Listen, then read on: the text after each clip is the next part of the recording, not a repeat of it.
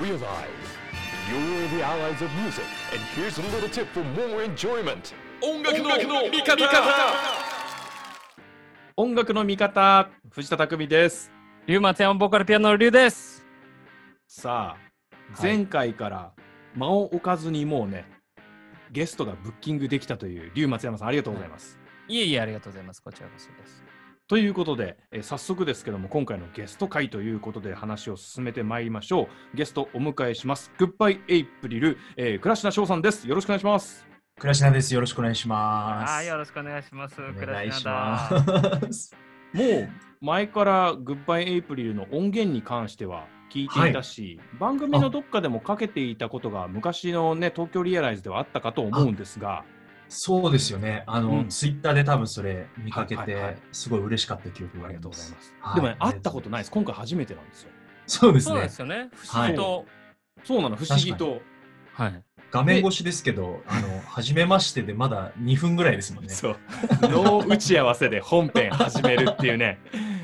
すごい番組ですよ。真ん中にイタリア人を挟んでしまうとこうなってしまうっていうのは皆さんぜひとも世間の皆さん分かってほしいですね。もっと。いいことですけどね。はい。イタリアと 仕事するときは気をつけてくださいと。でこういう感じになると、もうやっちゃおうかみたいな。そうですいいと思います。いいと思います。はい。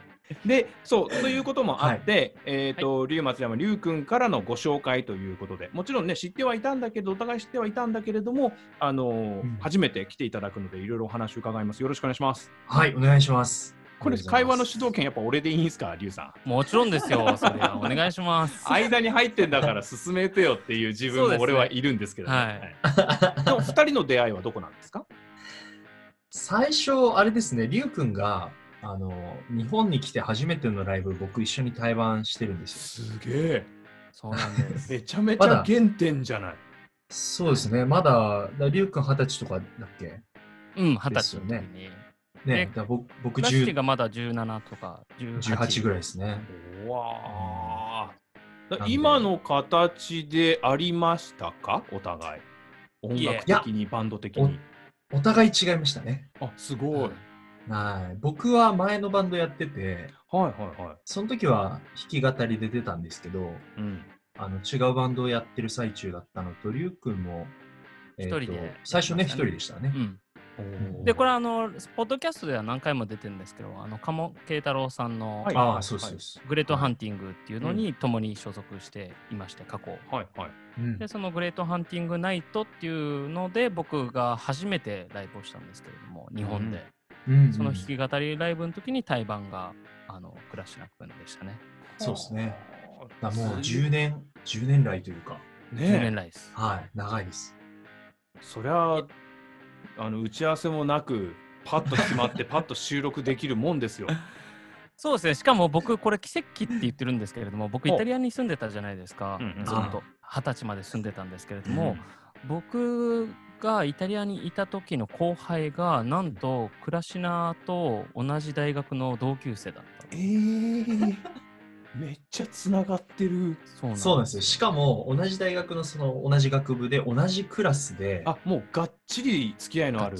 そうです。で、僕、大学あんま友達いなくて、その彼だけすごく仲良くてう、わあすごい。ぐらい、だから本当にすごい奇跡だなと僕も思いましたけど。なかなかないですからね、それが音楽界で出会うっていうはい。そうよね。そうよね。そうですね。国境も越えてますからね。本当ですよ。え最初の頃からじゃあ覚えてるんですか？2人の印象ちゃんとしっかりと対バン相手めちゃくちゃ覚えてますね。えー、どうでしたか？最初にりゅうくんの歌を聴いて。あのー、まず、りゅうくん最初、アコギの弾き語りだったんですよ。え？ピアノピじゃなくて。アノもやってましたけどね。ははは。最初アコギメインで、なんかうんアコギの一弦が張ってなくて、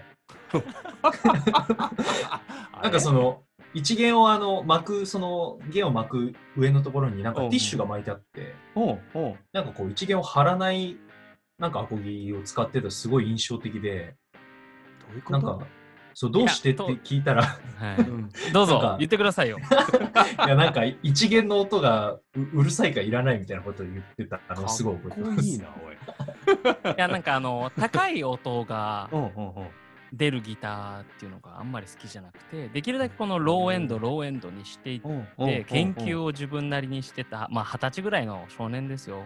まあ 青年ですけど 青年が研究した結果が、まあ、はい。一元いらないという。はであの時はそれで生きてたので生きりマックスで 言ってましたね。あ。確かにさ、一弦の倍音の音ってピアノよりも全然高い印象がありますよね。ピアノ弾くところははいあの、いや、あの、周波数的には分かんないんだけど、うん必要的にピアノを弾く人が弾く音じゃない高音が出てる感じするよね。します。そうですね、こう抜けてきますよね。右のほとんど端っこの方って弾き語りの人はあんま弾かないもんね。そうですね。あー88個目みたいなところは。ねうん。だけどギターのあの高いこうピンって弾いた時のちょっと入ってくる倍音みたいのは高い音としてきうん聞けるよね聞くよね。そうなんですよ。特にこのジャガジャガやってる時って、うんうんうん全部弦を弾いてるんで、はいはいはいまあもちろんミュートする弦もあると思いますけれども、うん基本的に全部弾いてる時は一番下が邪魔だなってずっと思ってたんで、じゃあもう一弦切ろうっていう。面白い。いや、本当尖ってるなと思いました。尖ってるよね。尖ってるよね確かにね。はい。いやでも僕が出会った時なんですけれども、倉科くん、僕、倉科くんってあんまり呼ばないですけど、ラッシーって呼んでるんですけど、はい、ラッシーっていうあだ名がね。はい。でそもそも僕結構天使の声ってその鴨慶太郎っていう人にはいい声だから天使の声じゃんって言われて。うん。で今回も天使の声もう一人いるからっつって。でもその時やっぱり自分が一番だという認識でいたいじゃないですかやっぱり、二十歳とか。ねえそうですよ。なんで、はい。でも倉科が出てきてわこいつうまいなっていうのが単純にあ、マジっすか。すはい。で当時2人でやっててううん。うんん。で2人でカホンの人と弾き語りで弾き語りっていうかまあ2人でそうですね。やってたんです二人編成はいでよくライブしてましたね。いやーでも良かったですね。なんかいいライブをして、まあいい出会いが一番最初にあったからこそ今こうして続いてるなとは思いますよ。うん、そうですね。確かに。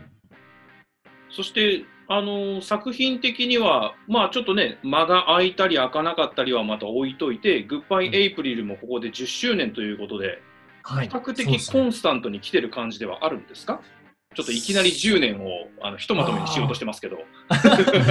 そうですね。コンスタント、まあかなり紆余曲折してやっぱあんのねそこはね。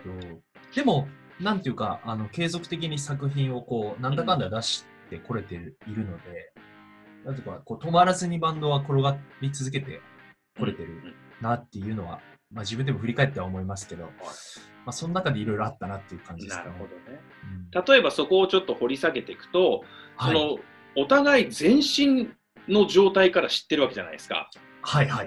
うんお互いがその竜松山というフォルムになり、まあ、メンバーチェンジなんかもちょっと変遷はありますし、グッバイエイプリルもグッバイエイプリルになったところからもうすでに竜が知ってるわけじゃないですか。うん初ライブも見てますし、おお、ほら、うん歴史の証人ですよね、お互いが。完全にそうですね。初ライブっていうかまだギタリストが入る前のグッバイエイプリルの3人組でやってた、おおえっ、と、スペシャーザ・ダイナー。ああ、懐かしいです。渋谷のあったフーターズのとこにあるやつね、そうです渋谷のね、ドームですか。あそこでやってたライブとかめちゃくちゃ遊びに行きましたからね。僕はビュッフェ食えるっていう、あの、あそこはあのスタッフとして入ったらビュッフェ食えるんですよ。はいはい。無料で。まあそれがほぼ目当てでしたけれども、グッバイエイプリルの最初のライブは見に行きました。確かに。結構本当でも確かに、りゅうくん、数少ない、その、い生き証人的なとこありますおね。僕らのお。初期のね、特に。はいうん確かに。でも、グッバイエイプリルで鳴らそうと思っていた音や世界観っていうのはそのかまま変わらないですか？まあ、それこそホームページにもね、こんなバンドですみたいな表現はあるじゃないですか。はい、とかはい。古き良き、えーナイアガラものだったりとか、あはい。のウエストコーストものだったりとか、はい。そういったところがこうルーツにあったりベースにあったりみたいなところはもう最初から自分の思い描いてる倉科君の持ってる音楽性でしかもそのどんなバンドやアーティストグループ組もうが、はい。そういうルーツの部分を表現したいっていうこう音楽うん。の目標なんですか、あのー多分まあそれこそりゅうくんは知ってると思いますけど、最初はもっと UK にちょっと僕個人的には傾倒してて、オアシスにこう大学時代ハマってたりとか、もともとその、あの学生時代も結構王道なギターロック上がりなんですよね。はいはいはいなので、あのバンプ・オブ・チキンとかエルレガーデン、ストレイテナーが好きだった、はいあのうん少少年時代だったので、うんみんな通る道的なやつですな。そうです、そうです。もう本当にこの世代の 全員が通ってるかのような、はいはいはいそこを僕はもう、まっすぐこう、まど真ん中を結構通ってきてて、うん。で、大学になって、こう、ちょっと UK に、あの、ハマっていたので、はいはいはい多分その時期にリュウ君にも出会ってるんですけど、う。うんん。だから、それこそ前のバンドとか、あの、バイエブリルの初期は、うん。もっとこう、ギターロックですね。やっぱギターがメインで、うん。エレキギターがメインでこうなってるっていうアンサンブルだったし、僕もずっとそれをやろうとは思ってたんですよね。うん。ただなんか、あの声自分の声に合わないっていうのをだんだんこう気づいおて、お。で、そこからこう自然と、あの自分が昔聴いてたニューミュージックとか、あのうん親の影響で聴いてたものにこう遡っていったらお、自分の声に合う音楽性に行き着いたっていう。ことで、そうですね、20代後半になってからこう今の音楽性に行き着いたということで、まあ本質はそんなに変わってない、あのうん。メロディーラインとかはそんな変わってないと思うんですけど、サウンド感とかは結構そういう変化をしてるかなと思いますけどね。うーん。はい、りゅうくんはその変遷をこうライブを見たり音源を聞いたりっていうことでいろんな感じ方があったかと思いますがどうですか？えいえーグッバイエプリルを。初期の初期から見ていて。そうですね、まあでも言ってた通りです。もう本当にロックンロールというか、まあいわゆる J ロックといううバンドをやろうとしてた最初があって、それを見てるのもなんか楽しいっちゃ楽しかったですよ、やっぱり。うんうんうん。あの声に合ってる、あの客観的に見ると今日声に合ってるなっていう音楽はやってたので、まあでも、そのおのずと自分でこの多分その書いてあるチューリップとかサイモン・サイモンガンファープルとかうん。スピッツとか好きなものを多分メロディーとして入れてたから、うん。J ロックなのにそういう風に聞こえてしまう音楽を、うんまあなんかもう当時からやってたような気がして、うんああんまり俺的にはメロディーライン的にはそんなに変わってないなっていう感じですね。うん単純にニューミュージックのアレンジになったし、うん今はすごく。だからもう、ヘンディン変わっていくのは音源でも聞けると思うので、最近ね、うんあの、グッバイエプリル、Spotify で昔のあ廃盤になった、あのーアルバムたちが聴けるようになったんで、はい。あのぜひともね、最初から聴けるようになるから、これで。あ、確かにそう、ね聞き比べができるようになりましたね。はい、昔の作品が今までなかったんですよ、あの Spotify に上がってなかったはいはいはいはい。なので今ちょうど上がったっていうその6ヶ月連続新曲配信リリースもまあ後で多分話話しますけど、うんうん。それに加えてその昔のも上がってたので結構それ久しぶりに聞いてみたんですけれどもやっあぱりいい感じにこの歴史をたどっていけて楽しいなって思いましたよ。うん、ありがとうございます。そう。最初のやつが2012年のうんアルバムがこの前配信になったので、まあ8年前ですね。だ結構、あの 歌い方とかも違うし、うんうん やっぱギターロックだなっていう。さはいはいはいはいまあでも本当に今、リュウ君言ってくれたように、こうサウンドの変化っていうところが一番大きいと思いますね。うーんはい今度は逆に倉科君から見た龍松山ってはい。どうですか、えっと、これに関し、リュウ君に関しては、本当に、あの、変わってない、いい意味で変わってないと思います。すごくいい意味で、あの、僕はそのイタリアからリュウ君が初めて日本に来て一緒にやったライブの時の印象から僕の中では本当に変わらず、ただその一時期、まあ、僕ら一緒にこう育成チームにいたので、はいはいはい。リュウ君がその日本語を歌詞で取り入れるか英語でいくかっていうそのはいちょうどこうはい悩悩んでた時期とかうん。そういうのも結構僕は近くでこう感じていたのでうん。なんかその変わってないんですけどその過程で結構いろいろあのリュウ君の中でもこうなんていうのいろんな変遷を経て今があるっていうのはすごくあの分かるしなんだろうな。なんか本質変わらずすごくあのーうんシンプルっていうとちょっと違うのかもしれないですけど、うん。あのー自分の中で大切にしてるものがすごくこう明確に聞いててもなんかすごくつ明確に伝わってくるようになったような気がうん。僕は聞いててしますけどね。うん。嬉しいですね。みこれなかなか聞けないですからね。番いや、組見て二人でもますね。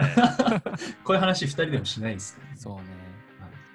いやまあでも、あの、すごい今言って、まあ、あの、いいなと思ったのが、今回のアルバム、ボーダーランドにも、うんあの新アルバムですけれども、愛して愛されて、この前言いましたけれども、はい。この前の回でね、えーと、結構昔の曲ですよっていうのを話してたんですけど、ちょうどそれこそ、さっき言ってた2012年、夢見ろモモンシュプロだったっけ、はいはい。1枚目が出る、グッバイエイプルの1枚目が出るぐらいの時に書いてて、その時って結構単対バンもしてましたし、うん、お互い企画に呼び合ったりとか、うん。なんかツアー、ツアーっていうかミニツアーみたいなのもやったもんねあ。いろんなとこ行ってみたりとかして、うん大阪行ったりとか。大阪行きましたね。はい。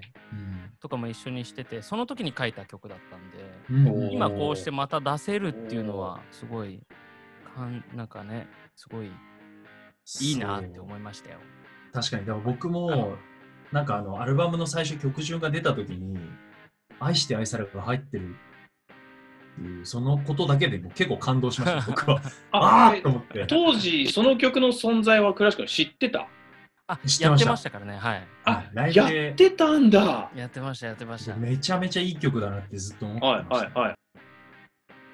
いやすごい感慨深かった。こうサウンドや自分のインスピレーション、音楽的なバックグラウンドを求めてこう、ね、変わっていく、サウンド感的には変わっていくものと、あの時に歌っていた曲が、今、アルバムとして、ね、収録曲としてリリースされるっていう、8年、ね、それすごいことですよね。お互いね、いろんな形で作品をね、世に出す方法ありますけど、いや、まあ、なんかすごいか感動的だなって思いや、いました本当ね、この話聞くと、はい曲の表に出るまでのストーリーがそんな感じだったんだっていうね。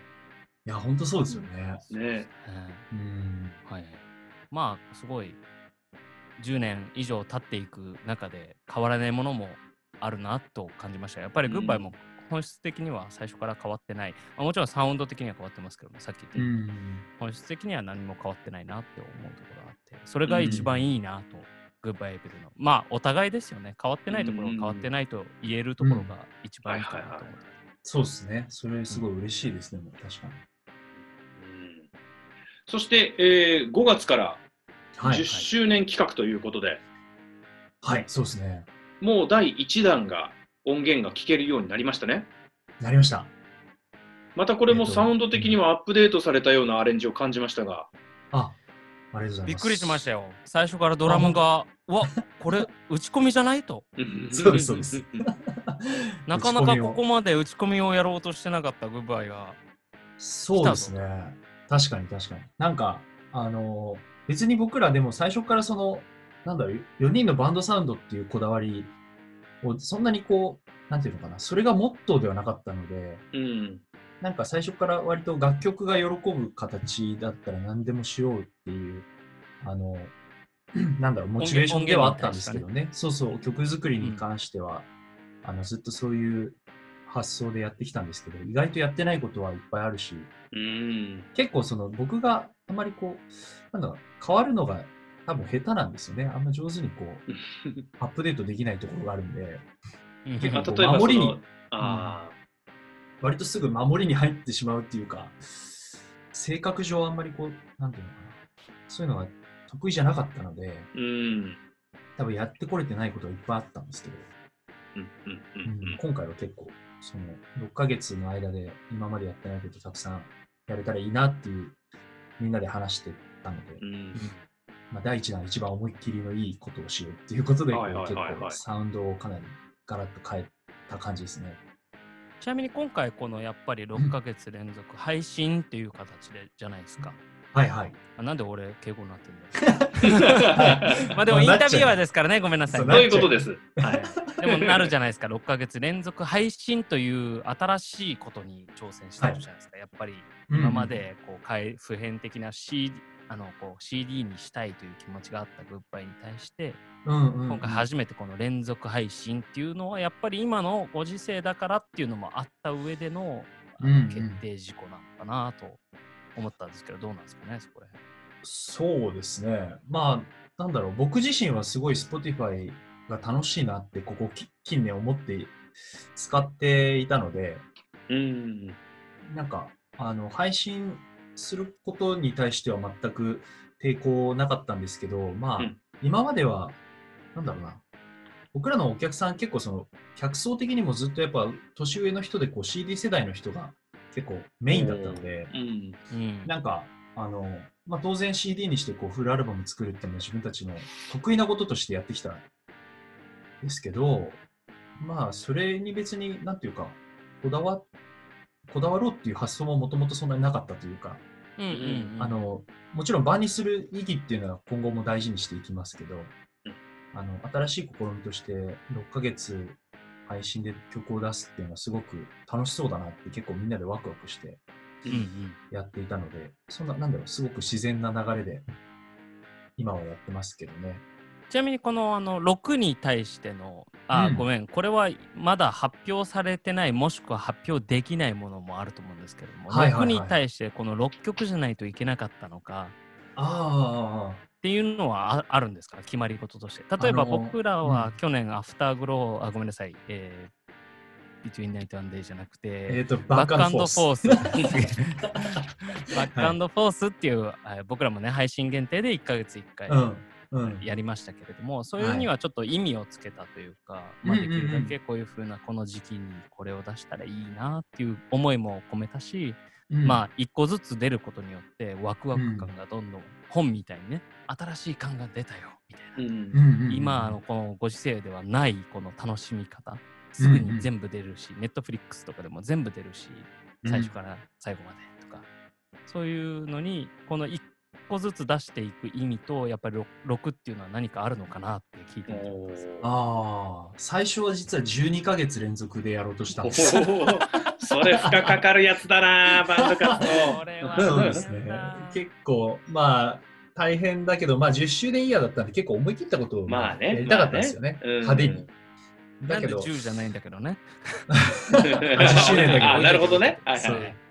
で、なんか12曲出してアルバムにしちゃおうかなとか、最終的うに。なんか思ってたんですけど、えっ、と、なほまあ、今ちょっとコロナの影響でライブができなくなっちゃったんで、本当はライブのこう計画とセットで配信リリースも考えてたんですよね。うんうんだろうね。なんで、その、うーん、この先でやろうとしていたライブとかが、まあ、6ヶ月出し、やってから、えー、とそこに行くっていう、まあ、流れの方が、スケジューリング的にいいぞってなったので、まあ、6に減らしたんですけど、うんうんまあ、うん、6にしといてよかったなっていう感じがしますね。まあ、12ちょっと結構きつい、きついかなと思いましたけど、でもなんか、あれですね、やっぱ、その、1曲ずつ1ヶ月に1回出していくと、結構、あの、意外と僕らもバンドの中では、こう、ブームみたいなの、割と4人のブームみたいなのがあって、うんそれはリスナー的な部分。うん、それもありますね。気分っていうか、ああ、なるほど。はいリス。ナー、一リスナーとしての気分でもあるそうし、プレイヤーとしてのそうです気分で。うん、そうです、そうです。バンドのモードとして、なんかその、うんうんうん個々のそれもあるし、なんかこう、4人の総合したそれも結構、なんか不思議とあるんですけど、うんうん意外と今まではやっぱアルバム単位でこう作ったり、まとめて作品を割と出してきて、配信リリースってしたことなかったので、うんうん結構そのアルバム出す頃になるともうモードが変わっちゃってるみたいなこと結構いっぱいあったんですよ。ああ、なるほど。あとは。今でもそうですよ、僕らは。そうそう。やっぱそれ絶対あるじゃないですか。あの、あで、なんか、これやってみて、やっぱすごくこう、フレッシュな曲を、うんあと、なんだろうな、こう自分たちなりにすごく攻めたことを、うん単発で出すことで結構できるっていうはいはいはいはいすごい実感がありますね。アルバム全部の印象に左右されるんじゃなくて、あ、違う、はいそれがアルバムを一言で言い表してしまわれがちになるよりは、うんはいはい、そうです、ね。結局完結した方が、はい。あの、ほら、それこそリュウ君がちょっとびっくりしたようなね、アレンジを出しても、そのアルバムに影響を与えないというか、うんんそうですね。。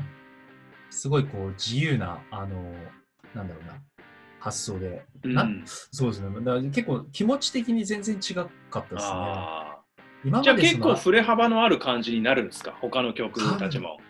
今4ヶ月目まで曲決まってるんですけど、お結構面白いですね。自分でやってえて。ーかなりいいじゃないですだからもう、やりながら出していくっていうスタンスなんですよ。本当にもうリアルタイムにあ、そうです、そうです。レコーディングミックス出す、レコーディングミックス出す。みたいな。あ、本当にそうで、あの、来月出る曲とかも先月撮ったっていうか、結構ギリギリで進行してて、うんで、今月その3ヶ月目、4ヶ月目は撮るんですけど、うん。5、6はまだ白紙の状態で、うん。もうちょっと曲をいっぱい出してから、7月ぐらいに撮ろうかなって、結構刻んでいこうと思ってて。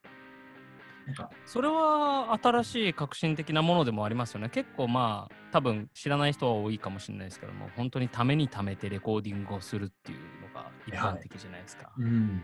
けれども、こうして一発ずつやっていくっていうのって、まあ、でもまあ、できる環境があるからっていうのもあるだろうけれども、うん。あのそのスタジオ的なものもね、うん、あと協力してくれる人たちもいるからっていうのもあるけれども、それをできるっていうのは新しい音楽のあり方でもあるよね。絶対今の感情をすぐに出せるっていうやり方ですよね。そうですね。確かに。なんか、このな配信を使うという意味では一番、なんというか、良さをこう引き出せるうんうんやり方かもしれないなと、やってて結構思いますね。このリアルタイム感がやってる側もすごい楽しいんで、はいはいはいはいはい。なんか、そういいいいかなと思いますね。